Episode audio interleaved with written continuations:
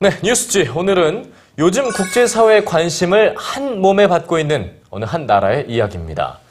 얼마 전에 동계올림픽을 성공적으로 치렀고 또 최근엔 우크라이나 사태로 긴장 국면에 접어든 국가, 바로 러시아죠.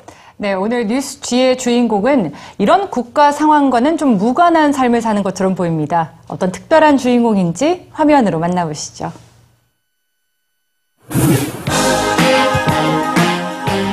오늘도 길거리를 돌아다닌다. 먹을 것을 찾아서. 이 도시엔 나와 같이 먹을 것을 찾아다니는 친구들이 3만 5천이나 있다. 어, 이제 지하철을 탈 시간이다. 나는 지하철을 타는 모스크바의 개다. 개가 스스로 지하철을 탄다? 지난 2월 한 언론은 주인 없이 모스크바의 지하철을 이용하는 거리의 개 이야기를 다루었습니다. 모스크바의 지하철 타는 개에 관한 보도는 지난 몇 년간 꾸준히 계속돼 왔습니다.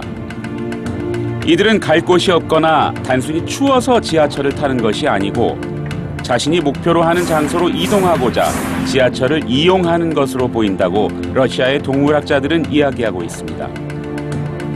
개들은 어떻게 이런 행동을 할 수 있는 걸까요?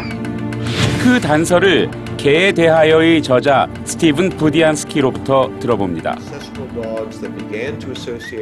고대의 개들은 생존하기 위해 인간과 공동 생활하는 것의 이점을 이용해 인간과 협력할 것을 선택했습니다. Dogs, when you compare them to wolves, 인간 사회에 적응하기 시작했고 어, 개들은 아주 똑똑합니다.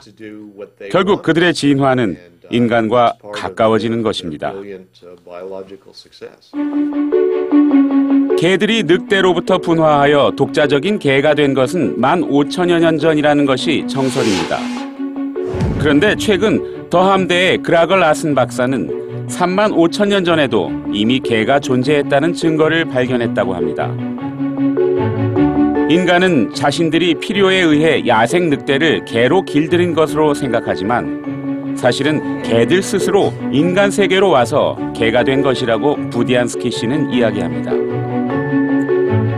개에 관한 최근의 연구들은 개와 사람이 감정을 공유할 때 반응하는 뇌의 부위가 동일하다는 점, 그리고 사람이 주는 먹이를 잘 소화하기 위한 아밀라제 분비와 관련된 DNA가 개가 늑대보다 많다는 점을 밝히고 있습니다. 초기의 개들은 자신이 먹이를 얻기 위해 인간 사회로 들어왔지만 이제 인간들은 개에게 감정적 위로를 받거나 도움을 받고 있어 인간에게 없어서는 안 될 존재가 됐습니다.